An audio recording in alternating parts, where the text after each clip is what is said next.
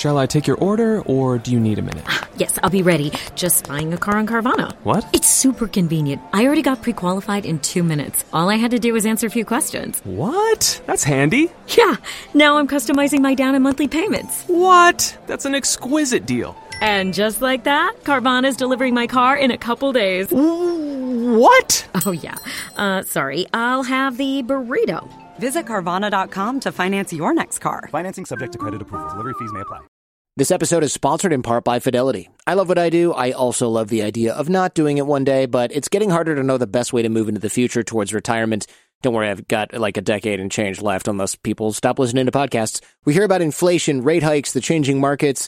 Got to get the kids through college, build an emergency fund, and then there's retirement. And here's where Fidelity comes in. Fidelity can help you find clarity in saving for the future, even as your path and priorities evolve. How? Well, they'll help you create a free personalized plan that adapts as your priorities change. They'll also show you what's called timely insights, small tips on ways to save and invest and help meet your goals. And you can monitor your plan so you stay on target. The future's coming, and so is retirement. Fidelity can help you take it on your way. Learn more at fidelity.com slash future. Expenses charged by your investments and other costs and fees associated with trading or, or transacting in your account apply. Fidelity Brokerage Services member NYSE SIPC. Welcome to the show. I'm Jordan Harbinger. As always, I'm here with my producer, Jason DeFilippo. Sometimes when I look at world class athletes or other high performers, they're like superheroes somehow. They have an air about them, superhuman skills, superhuman focus and drive. It's really impressive. And it's something I would think is impossible to sustain. And often when I meet these people in real life, they're surprisingly normal. The most aggressive NFL player is a nurturing dad and a friendly neighbor. The ear biting, skull cracking cage fighter is a goofy video game nut. What is going on here? How do we transform from one identity to the other? And more importantly, how do we harness this for ourselves? Today, Todd Herman, coach to many of the high performing athletes we see on TV and on the world stage, talks about the alter ego effect how we can harness the power of so called secret identities and adopt characteristics we need to dominate at work or even at home and develop these superpowers for ourselves. Todd's been a close friend of mine for years now, and he's great at helping people shake bad habits and practices so they can become champions. And we're taking a page or two out of his work here today. By the end of the show, you'll know how to create your own alter ego, turn it on like Superman changing in a phone booth, and utilize your newfound superpowers to take your work and personal life up a notch and operate at peak level, essentially on command. I book guests like Todd and have great people on my network because of systems, because of consistency, because of tiny habits, and a little bit of help from some software here and there. I'm teaching you guys how to do this. It's important because it makes the world better and it'll make your business and personal life better. There's a free course for all this at jordanharbinger.com slash course. So if you haven't checked that out yet, go grab six minute networking for free, jordanharbinger.com slash course. All right, here's Todd Herman. Now, this alter ego stuff that we're talking about here, I, am fascinated by it because I thought, oh, I need this. Mm-hmm. You know, I need to find out what version of me is is what I want to present. But mm-hmm. that's not quite what the alter ego thing is about. No, because that to me I originally was like, oh, I can be fake. Yeah, like, no problem. Yeah, no, abs- everyone can be. Yeah, yeah. that's what the I lived in the, L.A. The wrong the wrong idea that it gets entangled with is the idea of fake it till you make it. Mm-hmm. And like anyone who knows anything about you know, messaging something. It's a terrible message. Fake something till you make it. And, Fyre that, and festival. yeah, that's why there's like so much resistance against it because no one wants to fake it. I mean, that's um, that's like that's like the definition of being inauthentic is trying to deceive people or trick people. An alter ego has nothing to do with that. An alter ego, in its root form, comes from Cicero, who coined it in 44 BC, um, and he's like you know Roman statesman, Roman philosopher um, argued as one of the most important of them all by some people. And uh, he said, and it's, in its root, it means the other I or trusted friend. And that's a really, really useful idea that, for people to keep in mind because when you think of like how many people operate in their own heads, it's sometimes very much a merry-go-round effect of like constant self-bullying, telling yourself you can't do it. Yeah, that sounds about right. What, what an idiot you are, judging yourself. Why didn't I think of that? All that kind of stuff. An alter ego steps in in those areas where you're really trying to perform and bring your kind of best self out there uh, and acts as that trusted friend. So all of a sudden, in your own head, it's really healthy to understand that there's this duality that we all exist inside of, right? There's up, down, there's inside, outside, hot, cold. Same thing in our head. There's that Carl Jung shadow, right? That Carl Jung um, would talk about. Well, if there's a shadow, there has to be a light. So then the alter ego we bring in and we use as a um, as a mechanism for our creative imagination to you know as a force to push that shadow self, what I call the enemy in my book, to the sidelines and allow that kind of more heroic self to get out there. Well, we'll get into all Yeah. this in detail, of course, Yeah. but what is does this mean that we're just not good enough as ourselves? Like, you know, a lot of people are going to go, "Oh no, you know, I don't want to have to front. Yeah. I'm I don't want to tell my normal self that I'm not good enough to do what I want to do." Yeah. All that stuff. Yeah, what is the normal self? Yeah. like that's like people people are operating with about a kindergarten kindergarten like education of themselves and psychologically how we operate.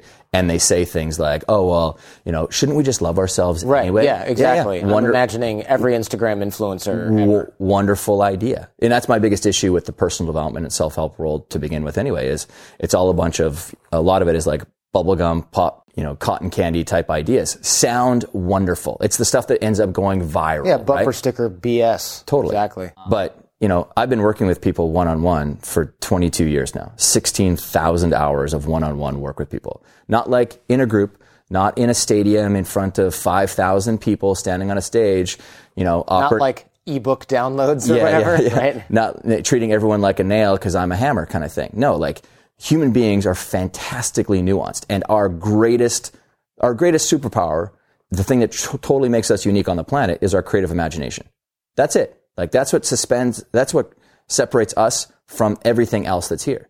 Our ability to create worlds in our heads, to tell ourselves story, to narrate, um, to suspend disbelief about what we think we can and cannot do.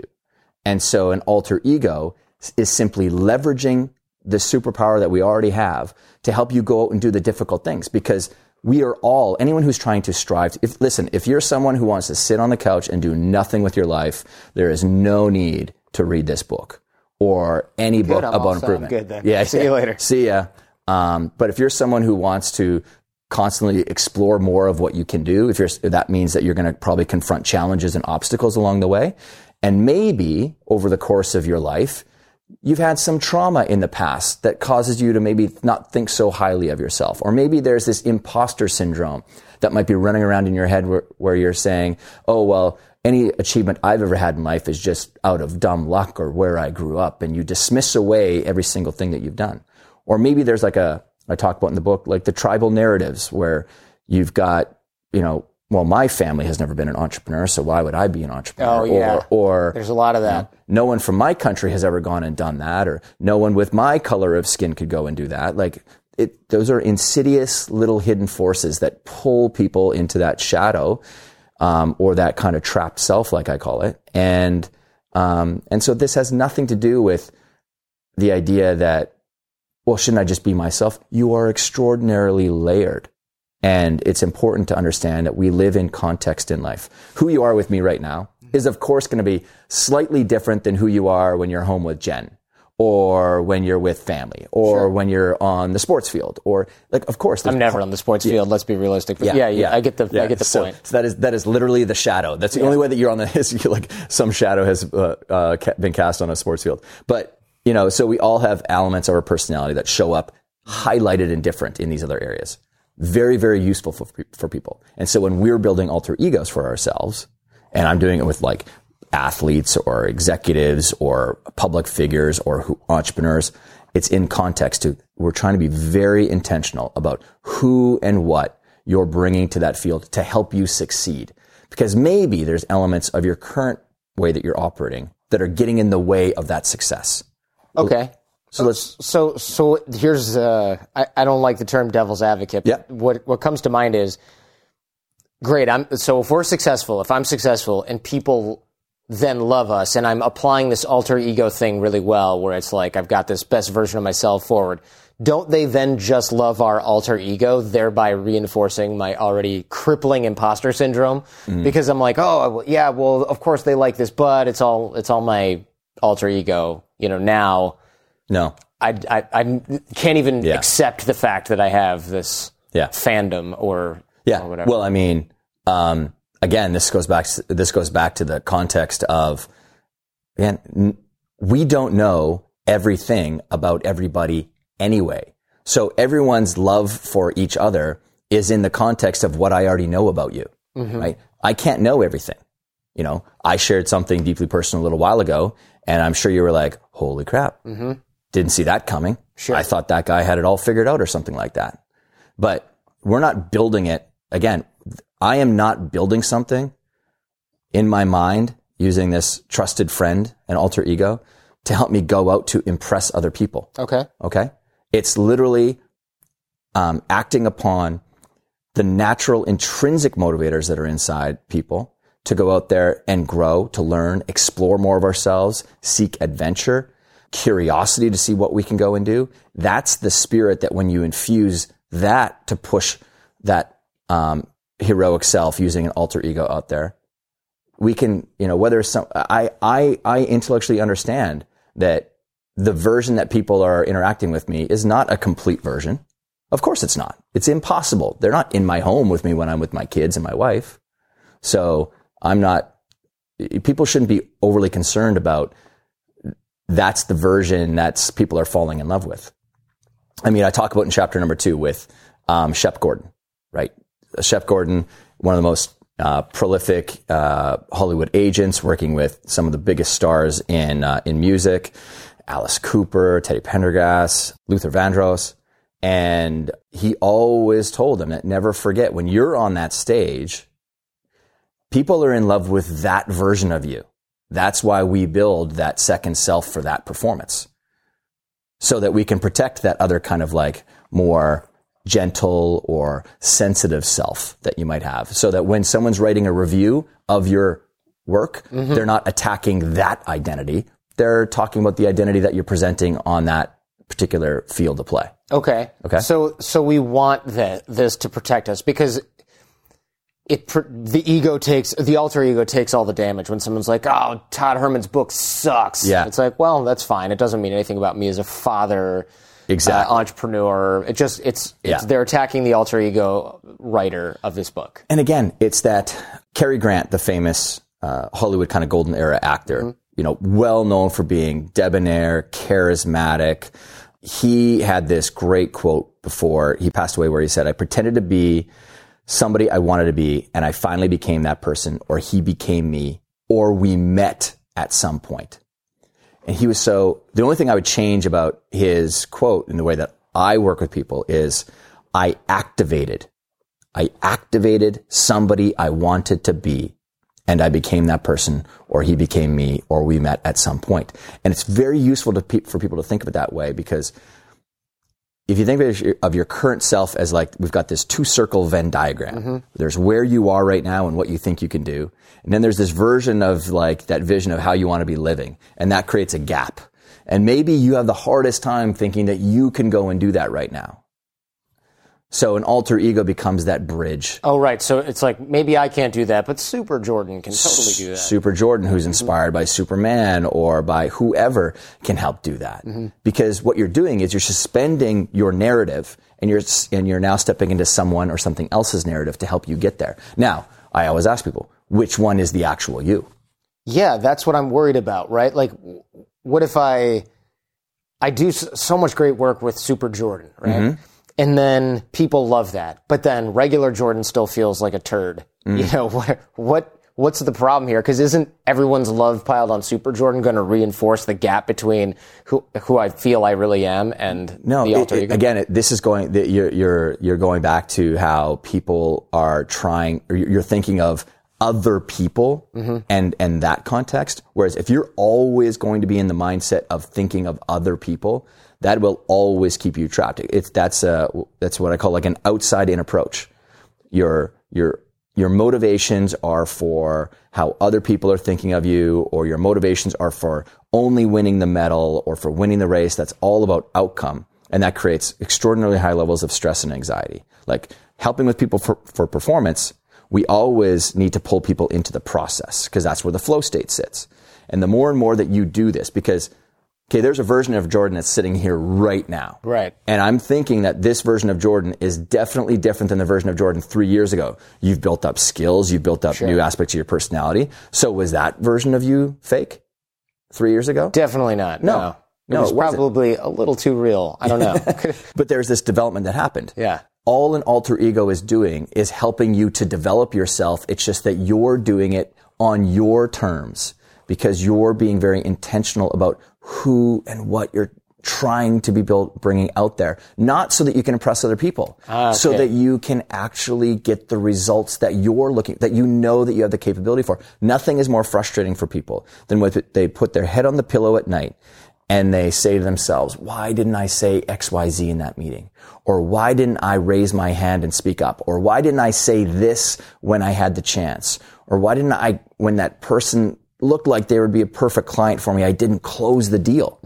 That makes people feel trapped, right? Because the real you that knows you can do that didn't act up Sure. in that moment Yeah. or didn't speak up. Well, an alter ego might be a vehicle for, for people to do it. And again, it's not a weird idea. This is not strange at all because every single listener listening to this right now has 100% at some point in time used this idea because it's a part of the human psyche. Eh, It's part of the human condition. There's no denying it. No one has ever said that they haven't used this because when you were a child, you pretended to be your favorite rock star or your favorite sports star, or you pretended to be Superman or a cowboy or a nurse or a teacher when you were playing. We naturally do that. And we're doing it at a young age because that's when our, we're our most creative. That's when we're using the most of our imagination. And then what happens? People start telling you to grow up or act your age or stop being childish. And we internalize that as being, oh, the things I did when I was six and seven, we need to shed that and I need to start acting more serious and like an Yeah. adult, right? Right, right. And so this isn't about acting childish right now. There's a big difference between childish and childlike. What this is doing is bringing, I mean, if there's a mission with this book of mine, it's to bring people back to people for, to help people realize that your creative imagination is truly the thing that will help set you free or get you to where you want to go with a lot more grace and a lot less friction. You know, if there's a mission with this book, it's to get people to understand and to appreciate that our creative imagination is our ultimate tool to help us to get to where we want to go with more grace and less friction. And so this idea of being childlike and tapping into an alter ego isn't something new. This is like, for me, a great remembering for people. It's like, you have already done this. And then there are extraordinarily successful people that I highlight in the book that have already done this too. I highlight some clients, but I more importantly highlight people from history that have used this. One in particular, which is actually the inspiration for the image that's on the cover of the book. So people, a lot of people that know me know that when I started in business, I was terribly insecure, lacked confidence, and was not decisive with any of the work that I needed to be doing to get my you know business out there. It's because I felt like I looked like I was 12 years old, and who was going to listen to me on, on The top? baby face Yeah, effect. the, the baby face. Uh, yeah, and I hadn't thought about that. I have that too. yeah. So now I can worry about that also. Oh my God, we're gonna be cli- you're gonna be my client for a long time. Yeah. Um, but and so it was stopping me, and I was like, "Who's going to believe me to talk about mental game stuff?" I look look like I'm 12 years old. All this narrative in my head was it true? No, because I was already getting really great results with young athletes that I was working with. I wasn't asking to go work with pros yet. I wasn't qualified, but I was qualified to help that young group of teenagers who were ambitious. But I still wasn't getting out there.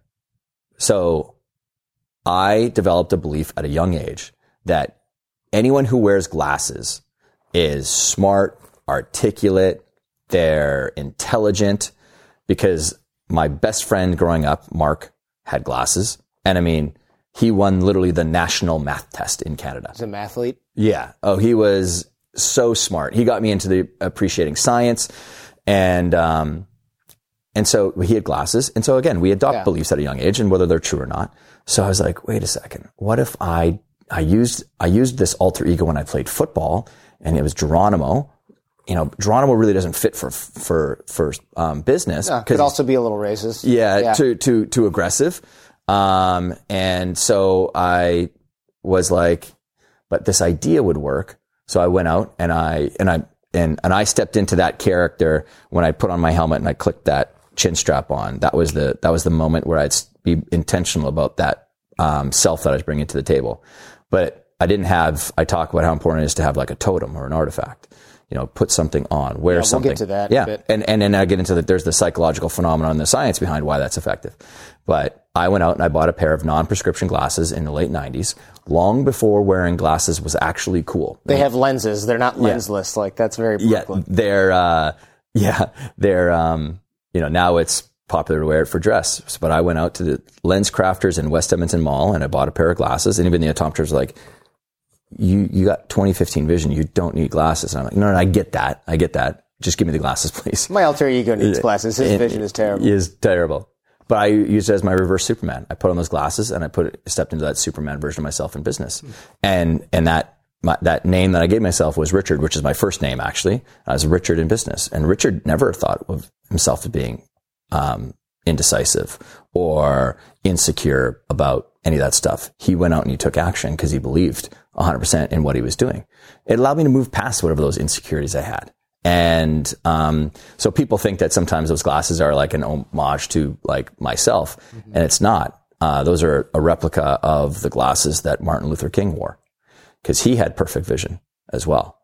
And I did a speech in 2004, uh, and I talked about how I, you know, I use the glasses, but then how I use it in a larger context when I'm working with athletes to help build an alter ego for their performance and, and other professionals in, in business. And, uh, you know, just I was talking about just the mental game of stuff. And she came up to me, uh, this lady came up to me afterwards and she said, um, you know, I loved, I loved your talk and I loved what you were saying about the glasses because, uh, Martin never used glasses either, uh, or never needed glasses either. And, uh, people don't know that. And I said, and I looked down at her name badge and it was Coretta Scott King. Oh wow, that's and incredible. and so uh, and then she went on to tell the story about how he he used them because he felt like he was carrying such an important mission and he didn't want to get in the way of that with his own maybe frailties or insecurities. And he really wanted to honor that and he wore them to be his distinguished self. And those glasses were almost a shield against any of those sort of arrows that would be thrown his way and would Wow. get in the way and now Yeah. at, and now at the Atlanta Hartsfield Airport there is I know they're on display. they're on Yeah. display and there's a little note card that says he had perfect vision and he used these to step into his distinguished self. You're listening to The Jordan Harbinger Show with our guest, Todd Herman. We'll be right back. Thanks for listening and supporting the show. To learn more about our sponsors and get links to all the great discounts you just heard, visit jordanharbinger.com slash deals. If you'd like some tips on how to subscribe to the show, just go to jordanharbinger.com slash subscribe. Now back to our show with Todd Herman. You got to put a little QR code on the display case. Twelve percent off my my alter ego book. I need to do a partnership with Warby Parker. That's, what I need to do. Yeah, there you go. I'm going to head there after this and pick up my alter ego glasses. You met Bo Jackson too, who we all know from the Tiger Electronics game that flips over. Yeah. One side is football and the other side is baseball, or possibly Nintendo. yeah. He uses this too. A lot of the people in your book, of course, are Yeah. people that figured this out maybe on their own in some Yep. circular way. Yep. Yeah. So I was doing, again, I was doing another talk in Atlanta and I was in the green room waiting to go on stage. And all of a sudden, uh, this, you know, physical specimen of a human being walks through the door and I'm like, oh my God, I played that guy on Nintendo as a kid. Right. And that's Bo Jackson. So he like beeline it, kind of walked over. I was the only one that was in there, and uh, he's like, "Hey, I'm Bo Jackson." I said, "Yeah, I know who you are. Um, uh, you you won me a lot of games on Tecmo Bowl as a kid because people don't know he was the cheat code. You could hand the ball off. You could hand the ball off to Bo Jackson. He, he you couldn't tackle him. You could maybe push him out of bounds, but he would never be tackled. He was the ultimate cheat code. So he's like, he laughed and he's like, "Yeah, I've I've heard that before." Uh, and he said, "Are you are you talking?" And I said, "Yeah, I'm going up next." I said, "Although I might have just got bumped by you." And he laughed. He said, "No, I came in early early here to see a friend." So we he said, "What are you going to talk about?" And I said, "I'm going to talk to him about like just uh, you know what I call the triune athlete, the mentally, emotionally, and uh, physically tough athlete. But I'm going to talk to him about how to build an alter ego to really bring out the best of their capabilities and really find the zone." And uh, he kind of looked at me and he got this like quizzical look on his face, on his face, kind of cocked his head to the side, and he said, "Bo Jackson never played a down of football his entire life." And I'm like, "Interesting. Tell me more." And he was like, yeah, you know, if you know my history, I was an angry kid. Like I got into trouble and, um, it sounds like anger would be a great emotion to take on the football field, but it wasn't helping me because I'd get take penalties. I wasn't that coachable. And, uh, one night I was watching a movie and this character came on the screen that was cold, calculating, methodical, unemotional. And I sat there and I thought, wait a second. Why didn't I go out on the football field as that? And so I don't get into as much trouble because right now I'm super emotional and that's not helping. Uh, and it was Jason from Friday the 13th. So his, his alter ego was Jason. And it doesn't, and people are like, and every time I tell that story, people are like, what? He's, here's someone who's angry and he chooses a, serial, serial killer. killer? Yeah. And I'm like, this is the power of the human imagination. Yeah. It's your takeaway, not my takeaway. Someone else judges that and says, why would you go as a serial killer? What does it matter? The result he got was the only athlete in the history of American sports to be an all-star in two major league sport, two major sports, Major League Baseball and the NFL. Kind of hard to deny that he's maybe figured it out a little bit. And again, he also had phenomenal physical skills, Sure. but there are so many athletes I've come across and other people I've seen who are like, there is no way that guy shouldn't dominate in the league and they wash out and they don't make it happen. So, um, yeah, he stepped into Jason and that's who he activated when he went out there. And he said, I'm sure you're going to talk to the kids about goals, but you know, I didn't have a goal of getting to the NFL. I just had one mission to destroy anything that got in my way. Now, on that field of play, again, context matters. On that field of play, what a wonderful way to get the best out of yourself. Because if you're carrying a football, destroying everything that goes that gets in your way is kind of what you need to do because you need to run over people. So very powerful. And so, but could he take that out into the real world or real world or off that field? No, but that's the power of this. If people started living more in context, when I go home, I don't bring confident, decisive, and articulate dad to my kids. That's not who they want. That's not helpful. Yeah. Instead, I bring playful, fun, and gentle self. And where I got the word gentle from is because I did, I'm a new dad. You know, I've, my oldest is coming up on six. And a few years ago, I was home. And again, I'm a challenger personality. That's all I do is coach, train, you know, do um, live events where I'm challenging people constantly to push past things and to get out there and perform. And, you know, I'm dealing with some tough personalities like pro athletes, not necessarily the easiest personalities, public figures, not necessarily the easiest personalities. And I need to break through that because they've got nothing but yes people around them. Well, they're not hiring me, me to be a yes person. And so it'd be very easy after nine hours or 10 hours of that in my day to go home and just carry that emotion and self with me, right? Yeah. So easy. And, and, and in some ways I would. Now I definitely challenge my kids, but that's because I want them to grow. Sure, but I'm different. not, it's a different thing. But They're not like this artwork sucks. And this, do that. exactly, exactly. Who do you think you are? Yeah. Get to your room. Um, So the the alter ego. First of all, we can have more than one. So you have like the dad alter ego Yeah. that brings out the best qualities in your natural self that would fit that context. Mm-hmm. Yeah. So the the alter ego is a version of who we are deep down. Because Yes. even with Bo Jackson and his anger thing, nailed it. He wasn't born. He wasn't born angry. That's exactly it, Jordan. That's exactly it. You nailed it. It's that you just said natural self. What's the natural self? That's what we're all trying to get back to. Sure. Is figure that thing out, right? We're all, like, I mean, my job is to peel the onion away. I talk about in the world of performance. The number one thing I am doing with people more than anything else is subtraction. I'm deleting and removing most of the time. You know, if you're trying to climb to the top of the mountain, the people who get there the slowest are the ones who want to take everything with them, right? All of their trauma, all of their past hurts, all of their judgments or whatever. Or, you know, it, it could be like building a house. It's just anyone who's trying to pack a lot of stuff on them doesn't get there. It's slow. The most, the highest performing people, we're constantly removing. Doesn't work. Get rid, get rid of it. Chuck it away. And so I'm subtracting and deleting. And what an alter ego helps us do is compartmentalize. You're like, you know what? I'm not going to take all of this other stuff, but I'm going to, I'm going to act through Oprah because we, we do this. It kind of, it taps into this grass is greener on the other side effect that we all do, right?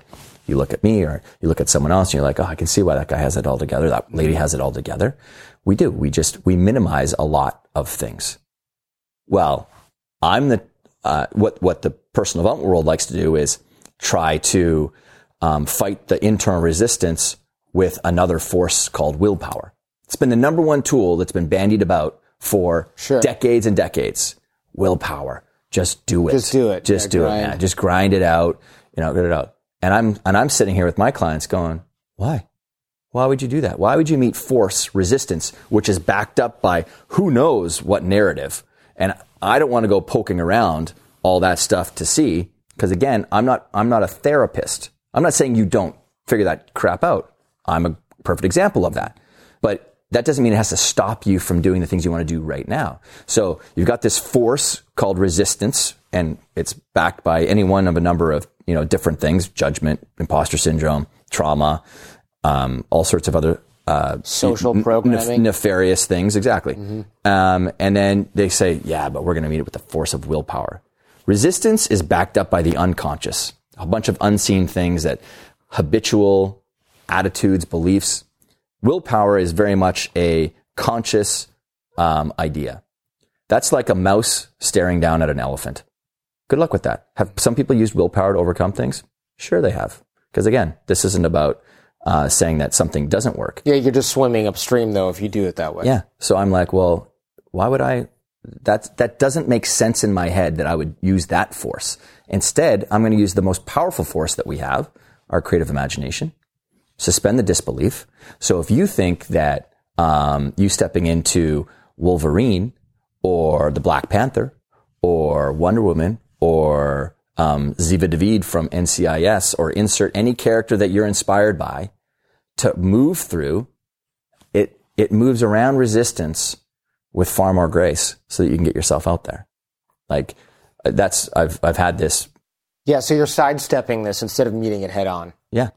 It's Yeah. like, oh, that resistance, Jordan deals with that, but Super Jordan doesn't Yeah, have the same. It's the, it's like the principle of Aikido. It's power versus force. Sure, I'm going to take that force and throw you this way. Don't worry about it, and and and can continue to move through. Tell me about the enemy, right? This is another force that stops us from being our best self, but it's kind of required, right? You can't Yeah. have the yin without the yang. Yeah, exactly. Like a yang without the yin. Exactly. We, it's the enemy isn't there for us to hate on it. The enemy is there for for again us to establish this like healthy relationship in our head, um, where instead of having this like merry-go-round of just beating ourselves up, understand that no, no, no. There's this enemy that's here to try to keep us safe for whatever reason, um, or to you know whisper kind of seeds of doubt so that we don't go out and take action. Again, it's to keep us safe. Well, this enemy again, we ta- I talk about it in the in the book about how it has it uses these forces. Common forces are things like we always talk about things like judgment and worry and doubt and social pressures and trying to conform and things like that. But then there's more insidious ones that we've kind of highlighted: personal trauma, um, tribal narratives, like us acting through. You know, some people say they don't even realize that they're doing things because they're actually an American. Really? Oh, like yeah. what?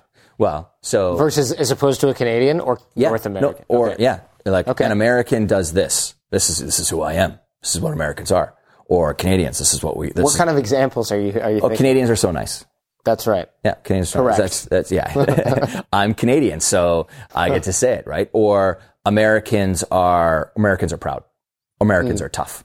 You know. Oh yeah, the Yeah. tough thing is real. Yeah. Yeah. And and so how that plays out then is um quick to argue maybe. You know, that that I'm not quick to. Oh wait. So, Yeah. but I'm, I'm not saying that that's Sure. everybody, but s- sometimes we can act through uh, that national self, right? Well, Bul- Bulgarians don't do that, or Italians don't do this, or Italians are this way, right? And and you, and you end up playing to a stereotype, and you don't even realize that you're doing it. This tennis player Rachel from the book was doing this, right? Yeah. So one of the kind of other forms that tribal narratives comes in, tribal narratives are all things that, or uh, there's this layer that sits below our unconscious called core drivers. And these core drivers are things like our family. You know, we can be very motivated by our family, or we can be sometimes trapped by, you know, what we think we can do because of our family. Um, then there's like sometimes, you know, you, you end up adopting the core drivers and the attitudes and beliefs of the profession that you're in. You put on a police uniform and all of a sudden you start acting, you know, in a certain way. Sometimes it's very, it, a lot of times it's actually very helpful, but sometimes it's hurt or it hurts you.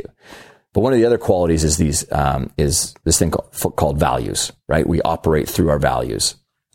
And uh, Rachel was a top top tennis star, and started working with her. And I was working with her a, a little while, and I quite had I qu- hadn't quite cracked the nut on on why she was sort of sabotaging herself on the court. And she, um, we were sitting down at lunch one day, and, and Rachel, by the way, she was the type that classic uh, was supposed to be winning a bunch of major championships, but she hadn't yet. And everyone's going, "What's going on here?" Well, yeah, yeah. Blowing. This is, is amazing talent, but she's not winning. And so we um, we're sitting down at lunch one day here in New York City, over at Penelope's on the east side. Best BLT in all of New York City, by the way. It's a great place. Um, and I grabbed the bill when it got uh, placed down, and she reached across to grab it from me, and she started to get like really annoyed by me, and uh, because I had paid for the previous two lunches that we'd had. And then it kind of dawned on me. I'm like, oh, wait, she is 100% driven by fairness. And that was why she was sabotaging herself on the tennis court because she would get out to a fast start on people and just start beating them because she's just that much better than them. But then she would immediately start taking the uh, the foot off the proverbial gas and allow that person to start get back getting back in the game because she was feeling bad that she was beating people so badly at her core. At her core driver, she felt bad for that other person. And so she wants to beat them, but not like terrible. And and that's her being Right, fair. And that's her being fair. And so um, when I brought it up to her, uh, or and so she would take the foot off the gas. And the worst thing you can do in sport is give someone momentum.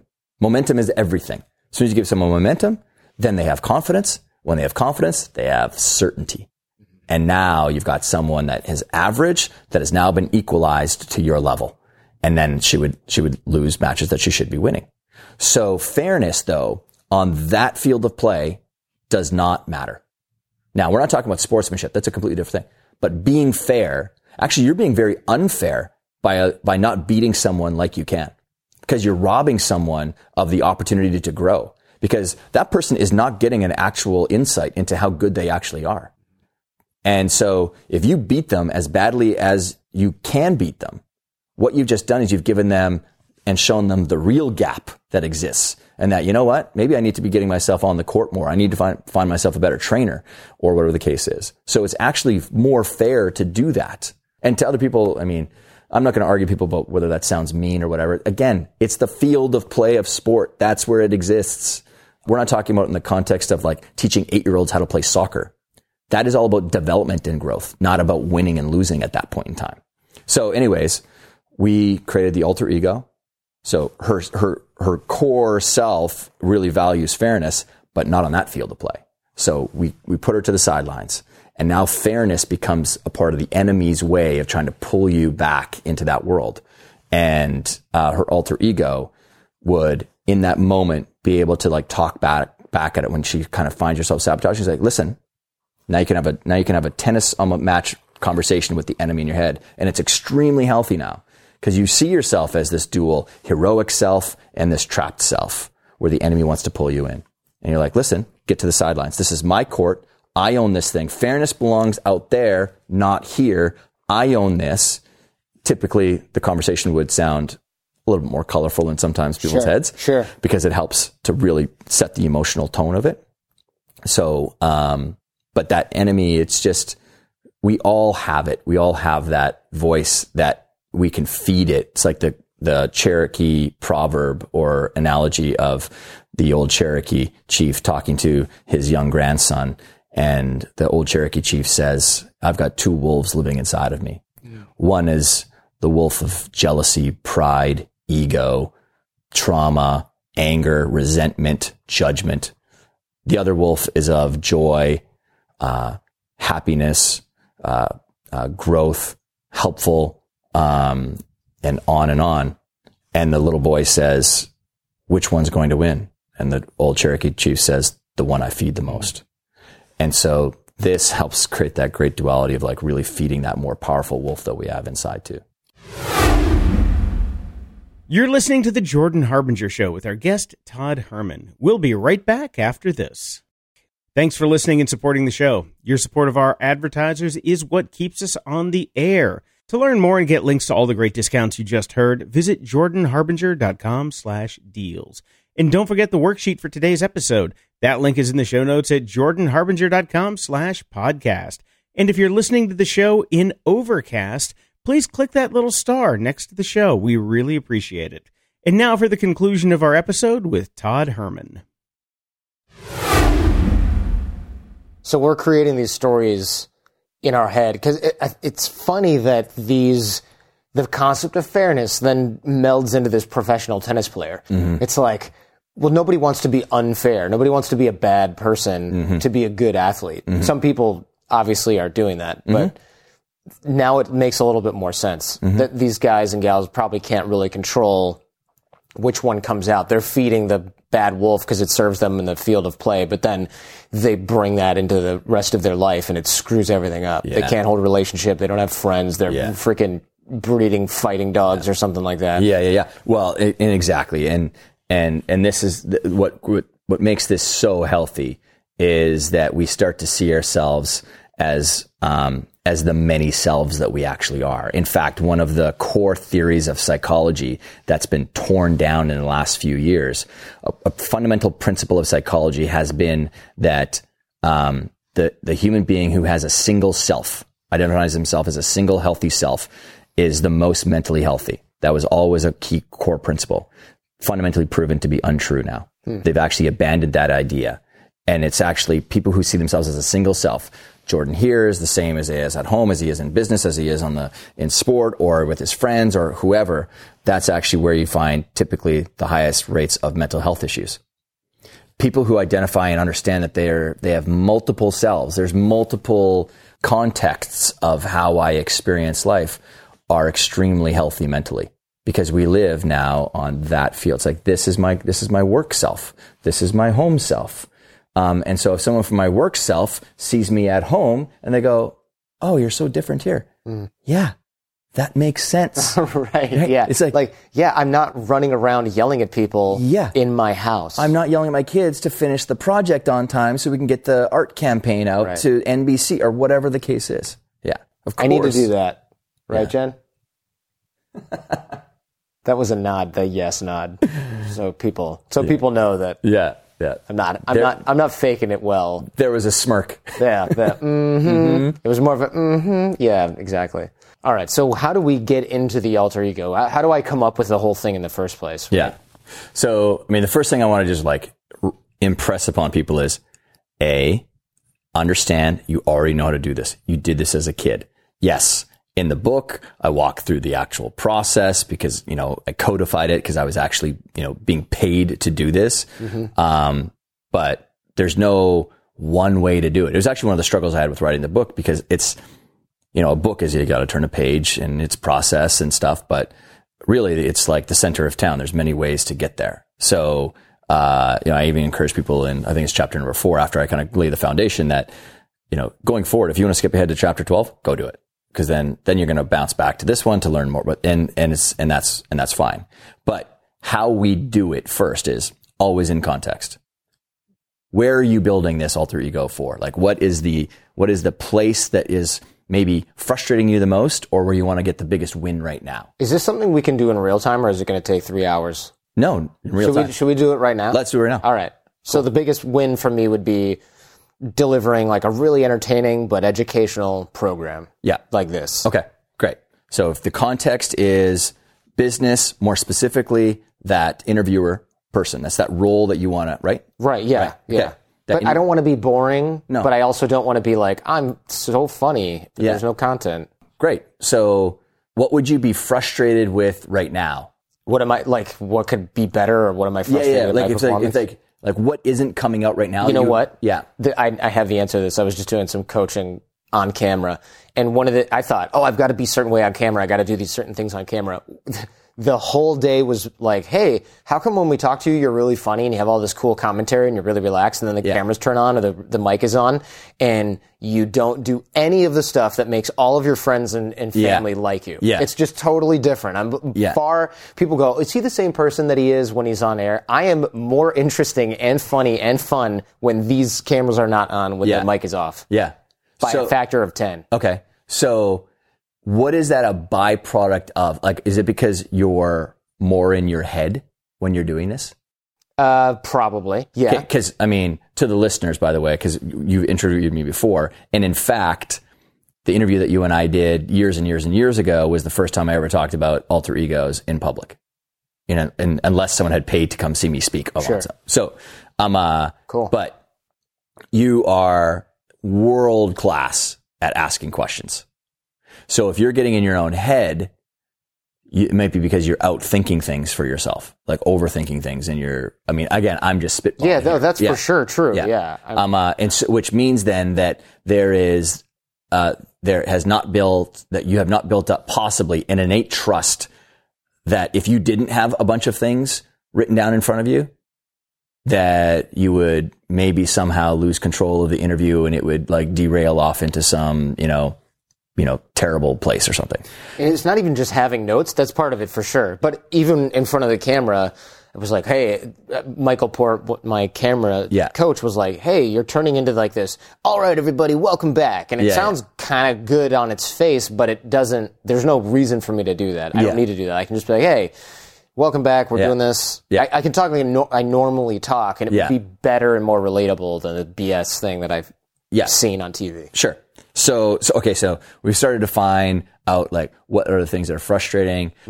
Um, what would be those like if there was like if there was like a superpower or there's the characteristics that you're bringing out that you mo- what are the ability or what how you want to be showing up most? Like what's that version that you want to be in the interview? Hmm. I would like to just have my normal personality. This is so ridiculous, but the you know one drink in, had a beer, Yeah. sitting at a bar with friends, So rela- chatting, so relaxed. Yeah. I, I, there's this element of I'm just like really on fire when I get into certain conversations. Oh, I know. I know. And because I know you personally, and Yeah, that's true. Literally, Yeah, when we go to events, we have to both be mindful of the fact that we don't we don't actually isolate ourselves away from other people. That's right. It's like, hey, inside voice, and Yeah. also you're totally talking about the person who's on stage right now. It's not, it's not nice. You know, it depends on what we're doing. But Yeah. yeah. So I, if I could get that version to come out Yeah. on, and I do sometimes, Yeah. it happens. And when people see that, they're like, wow, that was so, you were on fire on that episode, and it just This is actually you right now. Yeah, this this actually is here. more- This is this is. But I mean, again, it's because. So, I, a you can't beat yourself up because you've got I mean you're one of the top people on the planet in this in this genre so um uh but it's also because you're trying to bring the best thing out of the other person It is right You know, and it happens whenever I try to improve my. I'm always trying to improve my interview skills. Mm-hmm. So it's whenever I'm on the edge of like, oh, I need to focus more on this. I get out of the. Yeah. I get back in my head because I'm like, oh, remember to stick to the practicals. Oh, Yeah. Remember to uh, Yeah, yeah. guide the conversation. Yeah, that yeah, kind of thing. yeah. So, but you kind of just hit on one thing, which is that relaxed self Mm-hmm. that you want to bring out there. Is there any one or anything that in like you look at and you go like, oh, that's that's a that's a great kind of you know shining you know example on the hill of would be amazing to constantly uh, have that. Like again, so I said I, for myself, it was like, you know, that Superman version. Like he took off his glass or put on glasses become Clark Kent. I'm putting them on to put on my cape. Yeah, it's funny. You don't think of Superman's alter ego being Clark Kent. You think of Clark Kent's alter ego being Superman, but it's not true. He was Superman his whole life Yes, and on he, the farm or whatever. and he used Clark Kent to then To blend be- in. to blend in. Yeah. and that's and and I say that in the book, right? And and how that's because I do it on stage. I'd say, hey, you know. Who's the alter ego, Clark Kent or Superman? And people be like, because you immediately associate alter ego with superpower, Right. and they go Superman. And I'm like, think about it. Mm-hmm. The real self is Superman, but he put on the glasses to blend into society. Now think about yourself. Who's the real you? Is it Superman? Or is it this version where you've got all these masks that you're taking out there mm-hmm. to somehow blend in, to conform or whatever? So really what I'm doing with the alter ego is helping you draw that Superman version actually back out so that just like Cary Grant said, I became that person that I wanted to be. So for you, Yeah, this is an interesting reframe. Sorry, I didn't mean to interrupt No, you, yeah. but here's here's the, I just realized this.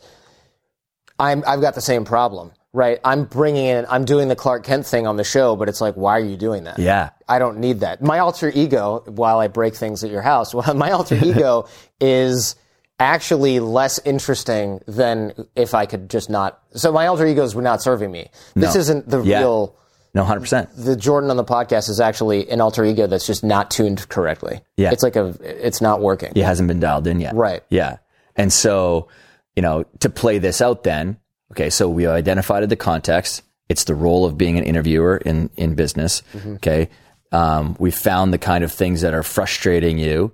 Uh, and how you would more like to be kind of bringing that actual, more real you that's sitting inside out, um, which is kind of my argument in the book in the entire time. Right. The more real you, you're just you're just allowing and using a tool of a character of someone or something else draw that out of you. I can see though why a lot of people would want a different character. I think for a lot of people, when they, like a comedian, when they go on stage, Yeah. often they're bringing out that's a different alter ego who's really funny and happy Mm-hmm. and jovial. Whereas you know the cliche of comedian is they go home and they're all sad and they're like, Yeah. Yeah. right, Yeah. But for me, I have like a the inverse where if I was just if you could just have microphones on when I'm hanging out with my friends Yeah. and family, it would be like this Yeah. is great. Oh Yeah. my god, no wonder this guy has a show. And then you turn the mic on and it's like, wait, what's going on? Yeah. Okay, but to get back to the Right. idea of that relaxed, uh, that kind of just relaxed you, Mm-hmm.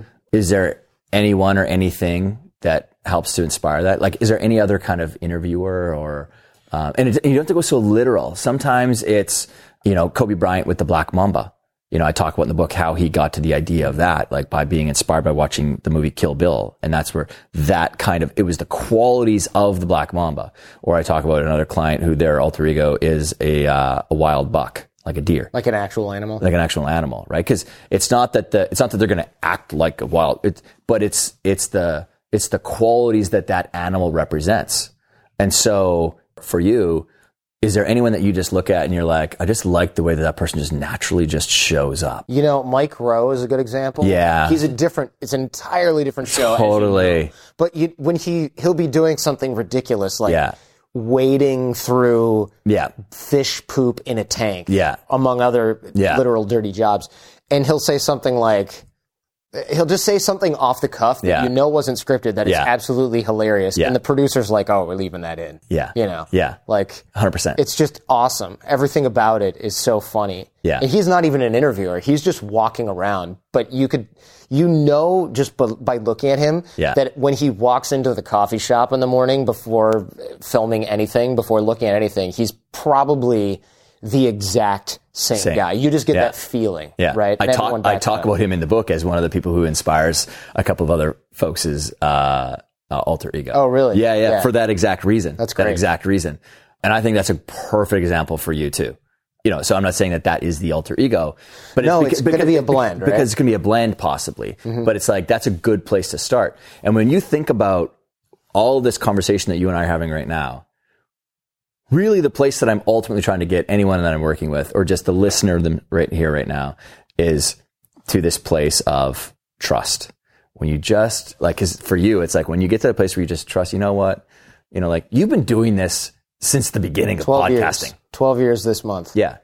There should be you've got you've got muscles you don't even know that you've built up on this. And um and that's actually just this just this this is a perfect example of uh your dedication to the craft because you're still getting coached. Oh, yeah. To get better, right? I'm getting more coaching now than I ever got. Yeah. The whole time. Yeah. And and but the only purpose of all that coaching should be for one purpose and one purpose only. When I'm working with an athlete and they're pointing their skis down the slope that looks like the side of a wall because it looks so steep, if they don't 100% trust themselves, trust their skills, trust their training, trust their routines and their practice, and there's just a lit, they, they trust themselves like 90%, that is 2%, that leaves a massive gap for their performance and possibly not trusting and they catch an edge and they fall or whatever. So my point is, is the whole point of all this coaching that you'd be getting or developing yourself or showing up is to just trust yourself, right? Mm-hmm. And Easier said than done, of easier, course. But easier, but well, yeah, easier said than done. If you face something again, I'm going to willpower it, right? No, that's why we use the idea of Mike Rowe. Like I'm going to step into my inner Mike Rowe, where I'm just like I'm going with the flow. I don't care if someone if I say the wrong word. Um, when I hear something in my head that sounds funny, I'm going to say it.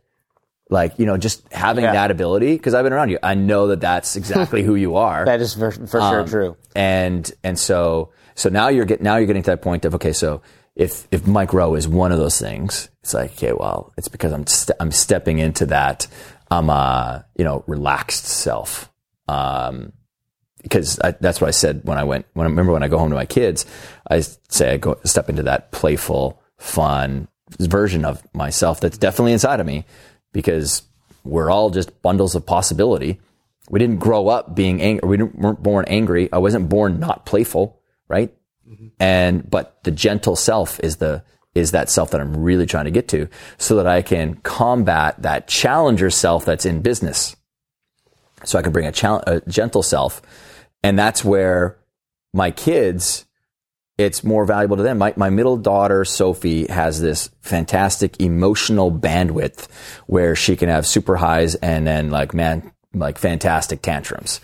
And when that force of having a child's tantrum go off, what you think that the best way to meet that is with your, your adult parent force of like, I'm bigger than you, I can dominate, and you get to your room or I'm going to yell at you louder. That does not Doesn't- sound like it's gonna. yeah. And so I could, I could easily bring that. And so my, the, my, I'm inspired by the, that alter ego idea of Mr. Rogers. Mr. Rogers is like the perfect embodiment of being gentle. And his entire documentary, not entire, but a large portion of that documentary talks about his alter ego. His, his wife talks about Daniel Tiger, his hand puppet, which he made famous, which is now a cartoon. And she says, when he puts on Daniel Tiger, the hand puppet, that was his alter ego, which was more of an expression of who he really was than anything else. It's so interesting. Have you seen Kidding with Jim Carrey? No. He Jim Carrey basically is playing Mr. Rogers, except for his real life is just like that. Mm. But it's there's all these. He has serious problems, so he starts to crack Mm-hmm. Yeah. because he doesn't have an alter ego. He's just the same guy on and on. Well, Robin Williams struggled with Oh, it there too. you go. Robin Yeah. Williams is another kind of that. It's that context, right? Like always having to feel like he was on, Mm-hmm. um, and it's tough. But so for myself, uh, I I'm like, oh, I'm I'm stepping into that gentle self, that Mister Rogers self when I'm home, so that when she's having that tantrum, I don't meet with meet her with the force that I've naturally developed of challenging. Instead, I get down on one knee, just like Mr. Rogers would, and I and I and I'll reach out and I'll give her a hug. And the first time I did it, felt I'm I'm like raging inside because I'm so angry at Sophie for going off. Like, I just want to snap you in half. oh, I know. And, Yeah. and instead, I embraced her, and she melted in a few seconds. Melted, and what would have been a tantrum that goes on for 12 minutes was done in 12 seconds. Wow. And Okay. and so that was me showing up, and that's the more heroic self. Like that is It is. that I end my day, put my head on my pillow, and I go, yeah, I I chalked that one up. I did good there. How do we practice this other than just trying to remember to do it in the moment? Yeah. Right. I know there's some things in the in the book about answering questions as your alter ego, among other practices. Mm-hmm, Yeah, yeah. So I mean, lots of those things, but uh, again, this is So we choose it because we're choosing a person that we admire, or an animal, Yeah. or cartoon, I guess. or an inanimate ob- like uh, you know, a lot of people in sport use like the idea of a train or a bus. It could be a robot. Like I mean, there's all sorts of things because some people are so you know like all over, all over the place, scattered with their emotion. That the idea of like bringing more of a kind of like analog robot to the situation is like really going to help serve them. Yeah. and battle. Okay. battle so, that. So we have an emotional connection with Yeah. the thing that we're choosing, even if it's a Yeah. painting. Well, I mean, that's why I was highlighting Mike Rowe with you because the moment you said it, I knew that you are you connect with that history that or that way that he shows up. super relatable and Super fun. relatable. And so the moment you're the more you're trying to force this, Yeah. It's it's it's harder to kind of get that thing out. I'm relatable and funny now. Yeah. Not going to work for me. Not going to work for Yeah. anybody. Yeah. Honestly. Totally. And so okay, so then So then, we choose those things. then we choose those Then things what? and then we go um, all right what is something that i can use as a totem or an artifact to activate that self so i use those glasses right? I put on my glasses and those glasses meant that i was confident articulate and decisive. And when i put those things on i was stepping into richard. And the more and more i put those glasses on because the arms of the glasses are going past my uh, temples it's like a switch that's getting flicked right? So it's it's the reason we need the totem because one of my things is ah do I need that or can I just like envision it? But it's you got to have that tangible holding the glasses, feeling the glasses go on. Yeah, yeah. It, again, folks, like, or you know, whoever's listening, don't complicate this. All I'm doing is I'm simply leveraging existing psychological phenomena that we already have inside of us. What this leverages is something called enclothed cognition. We all have um, this meaning and story that we will attribute and attach to articles of clothing and items. And there, I talk about in the book the study that was done at the Kellogg School of Man- Management, where they brought a group of students into a room and uh, they had this uh, kind of like 25 box grid, I think it was, where in each box was the word of a color, and then the word of the the word was colored in a different color. So Oh, green yeah, is yellow, this. red is blue, right? It's hard to do It's this. hard to do it Yeah. because your brain processes the color first, not the word.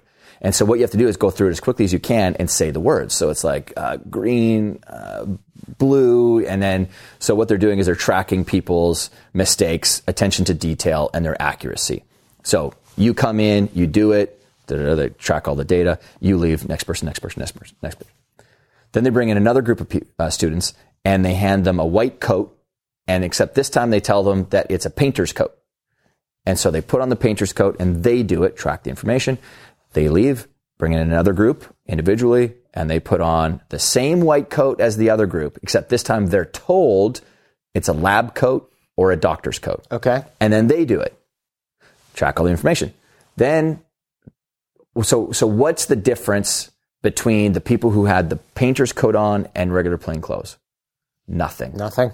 Oh, the actual difference. Nothing. The actual Yeah. difference in their results was nothing. Why? Oh, the results were nothing. The results were zero. No, they didn't do any better. They made the same amount of mistakes. They did it in the same amount of time. Why is that? Because when you're enclothing yourself in a painter's coat, you're taking on the creative qualities. Creativity doesn't help you do that specific yeah. task. It seems mechanical. Yeah.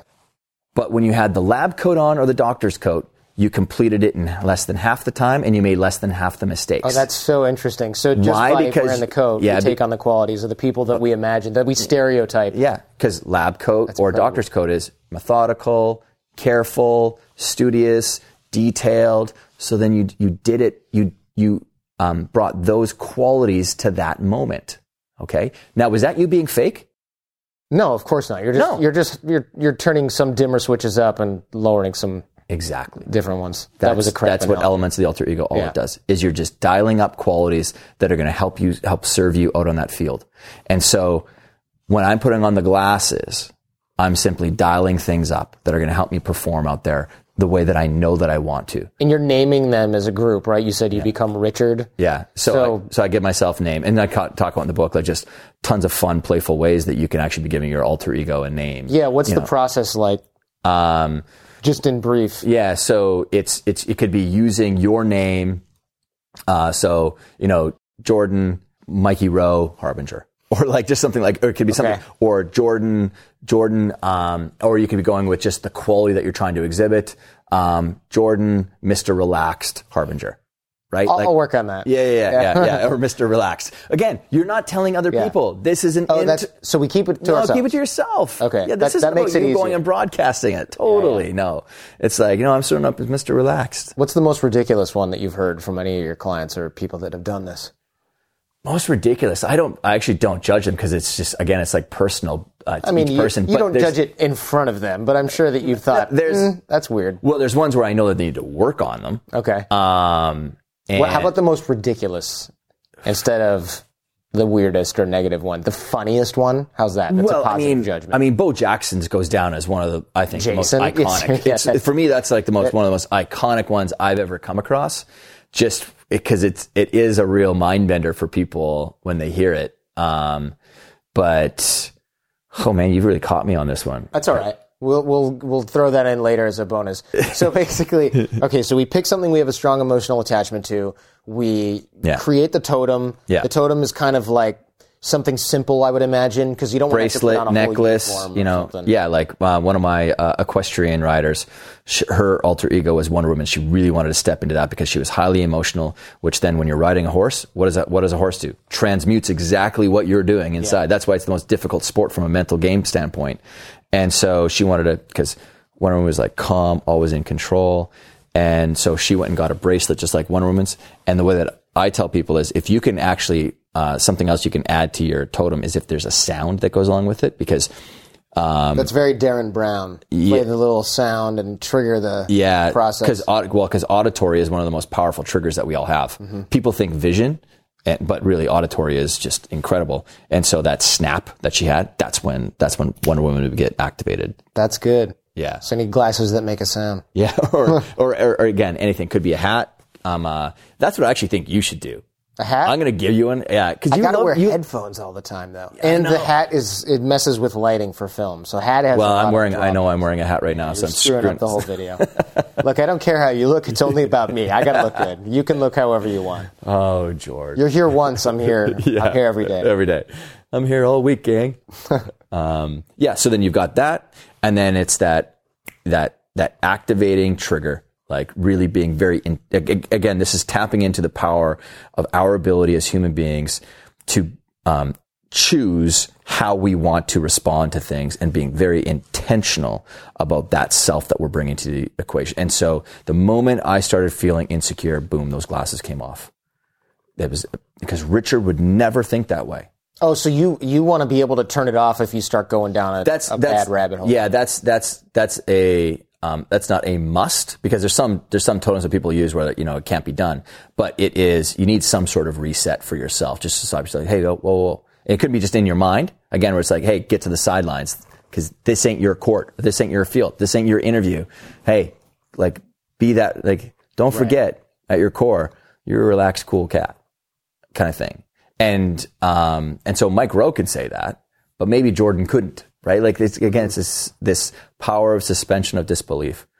Um, but yeah, just that ability to then activate with intention of like, hey, this is who I'm showing up as, right? Like even me, like so everyone can't see it, but I uh, or you can't hear it, or, not, or you can hear it what I'm saying.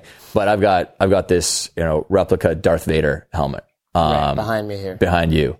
And I use that when I sit down and have to write any sort of like marketing copy for You my put company. that on your head. I literally put it on because it's fun to me. Type with that on. Yeah, yeah, yeah. I've got video that of like people have captured it. And it's just me. Again, why can't we be playful? I just wh- feel like it's hard to see out of that thing. I'm not judging. Oh no, no, no! It's gold. It's like wearing like just cool dark glasses with that thing on. But um, uh, and it's do I wear it for like three hours straight? No, but it's just there because it's like Darth Vader would care two shits Mm-hmm. about whether or not people are judging whether or not this program or opportunity, like whatever the thing is that I'm going to be writing about. Um, and s- whereas I could, because I'm not a natural marketer by any stretch, I'm a pro. I, I like just working with people and I'm like building building my system that, to to help people. But there's elements of my role as a business owner and entrepreneur that I've got to do some things that I'm not naturally gifted at. So those are the those are typically the places where doubt and criticism and worry and stuff creep in. And so because I teach this and taught this for a long time, I'm like, screw that. I'm bringing out Darth Vader. Yeah. Vader's going to be my boy who writes copy for me. That would be a tougher thing for me in an interview setting. All right, uh, I need to do every interview now with the helmet on in the Darth Vader voice. it's worked for cool. Yeah, yeah, that's right. That did, it does work for him. I don't know. You'd have some entertaining interviews if there was like a, Yeah, the breathing sound. oh my gosh, I'd lose. I'd lose some listeners, but I'd probably gain other ones. you'd probably some game. Yeah. we have to reinforce and program ourselves to do this, right? So one of the drills in the book that I thought was interesting is answer questions as if you're the alter ego. Yeah. Go to a coffee shop Yeah. in your alter ego, maybe not the Darth Vader head, but maybe the, the glasses Or why not? necklace. or why not? It's New York, you know, just Exactly. Just, Very uh, lucky to live here. put the helmet on after you get in so that people don't think you're robbing the place. Yeah. Yeah. The the other thing that you recommended that I thought was gold was reading and watching interviews, things that you're if the alter ego is a real Yeah. person, getting more and more exposure to that, right? Yeah. Because you're kind of using it as a role model. Yeah. So maybe if you did choose a buck, you'd want to watch a lot of Nat Geo footage of Of, of a Of a buck, buck. staring down. Like, I mean, that's the one thing about, like, say, a wild buck. Every single National Geographic thing shows a bear, a grizzly bear, or a cougar taking down the buck. It's actually a lot more rare. The buck stands its ground and fights off, like, hardcore predators and wins a lot of the time. stomps them to death or something like that. well, uses his antlers Oh, yeah. to keep them away. That too. And um, that's why they're there. And so, yeah, watching watching that stuff. I talk about one of my clients in the book, a young 13 year old kid in the New York area here.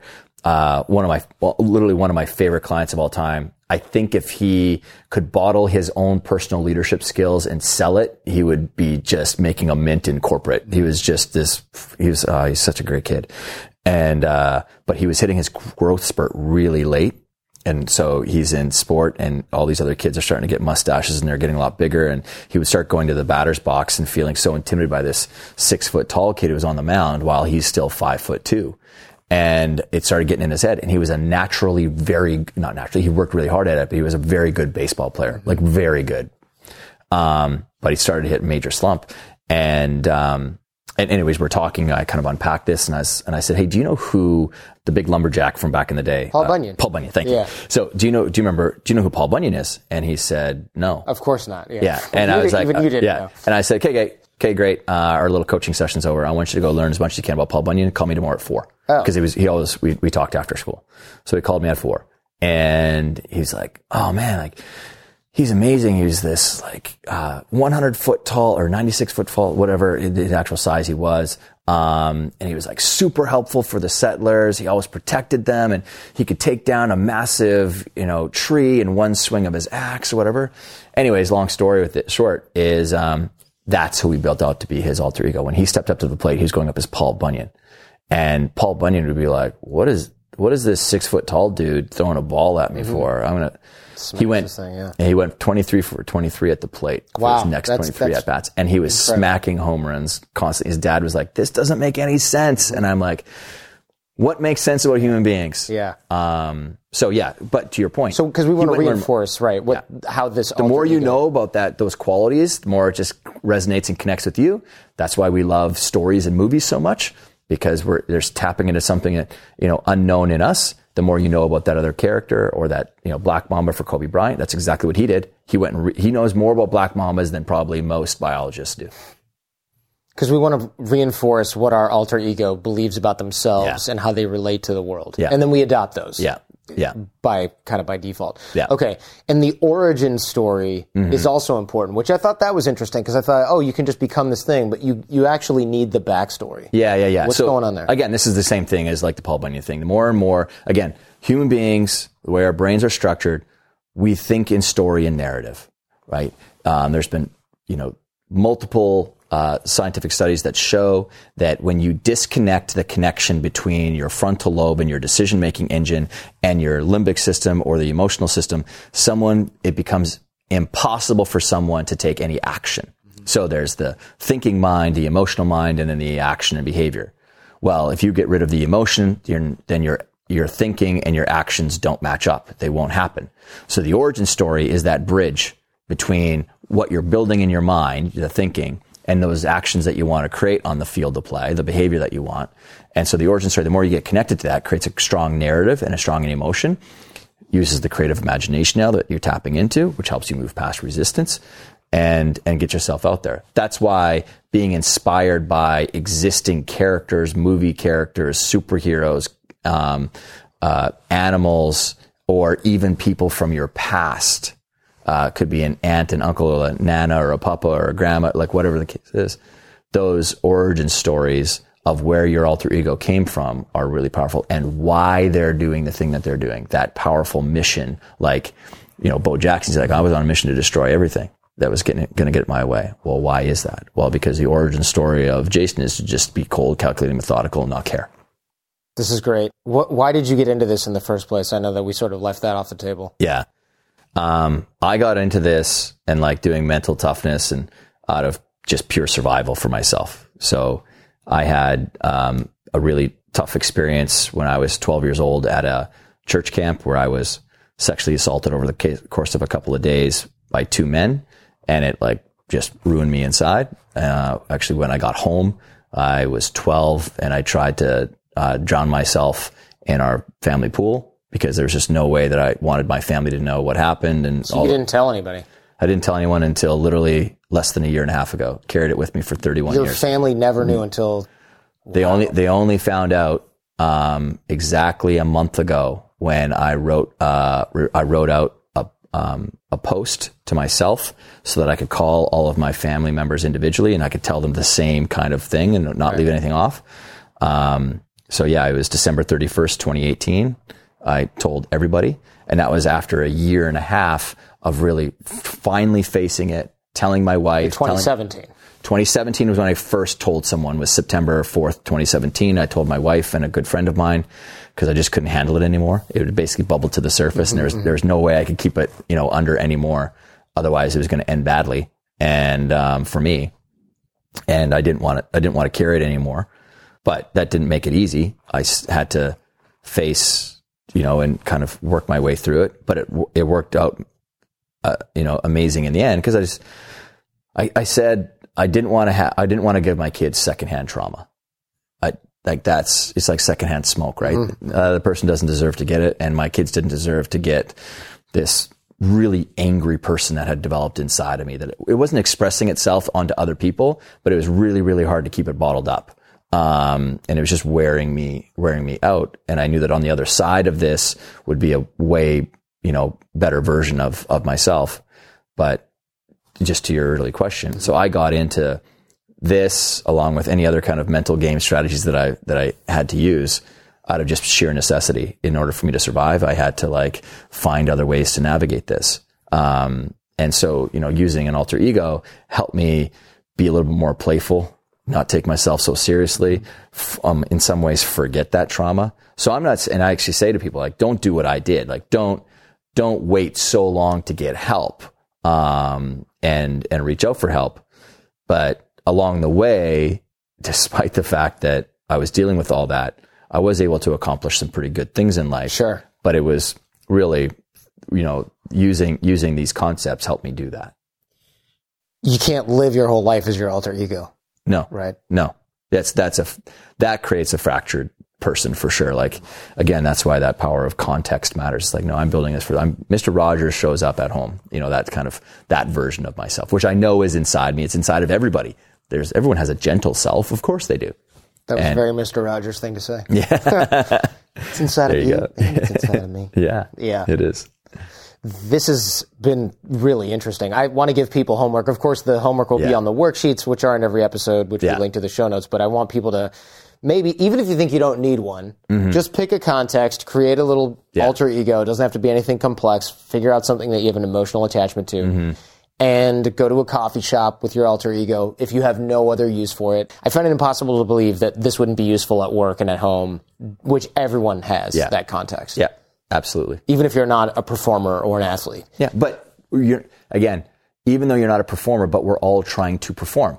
Context of performance is we're just trying to get a result. That's performing. Like right now, like you're performing the act of being an interviewer. We want to have the best version of Right. that interviewer show up. And really the best version of that is that relaxed Jordan Harbinger because he's funny. He asks interesting questions, you know, the, you know, all those, that's what we want. What do we do if our alter ego fails? We kind of touched on this earlier. I want to wrap with this. Mm-hmm. Because sometimes you're going to have self doubt, or I'm going to be like, oh, you know what? I've been hyper focused on the notes, or this book was really confusing, so I had to read a Yeah. bunch of stuff, or I didn't adequately prepare Yeah. for some interview, and, and it's, and it's screwing me up. Yeah. How do I reset? How do I wipe the slate clean and try to start over? Okay, so A, we're not looking for perfection out of the gate. Okay. It's evolving, right? Mm-hmm. So it's like practicing anything. You need to get used to it. Me, it's very easy for me because I've been using this stuff for, you know, 40 years of my life mm-hmm. that I can step into it really fast because I've been honoring my creative imagination for such a long time. So for other people, they, they, they think, oh, well, I'm not creative. You know, you're 100% creative because you're acting creative every single day of your life. Everyone just has adopted this belief that creativity means being an artist or a writer or Yeah, painting. I suffered from that for a while. Yeah. Like, oh, I'm not, I'm not a creative person. No. Uh, because I don't paint things on canvas or Yeah. draw. And yet, I would probably tell people out of the top five people that are my friends, Jordan is probably one of the most creative people I know. That's Like, right. it's, Meanwhile, stick figures not my forte. yeah. Yeah. So, A, just understand that we're, we're practicing it. You're going to get better. And then also know that a lot of times the first alter ego that you choose isn't the one that you end up with. They evolve. That's interesting. They evolve. So this isn't something where you should be like, oh, I know exactly who I want to be because I like the I liked the comic as Well, you can. If you, some people, they know right away. They're like, I know exactly who it is. Other people are like, I know who it's going to be. It, um, and then they're like, oh, it's not quite working.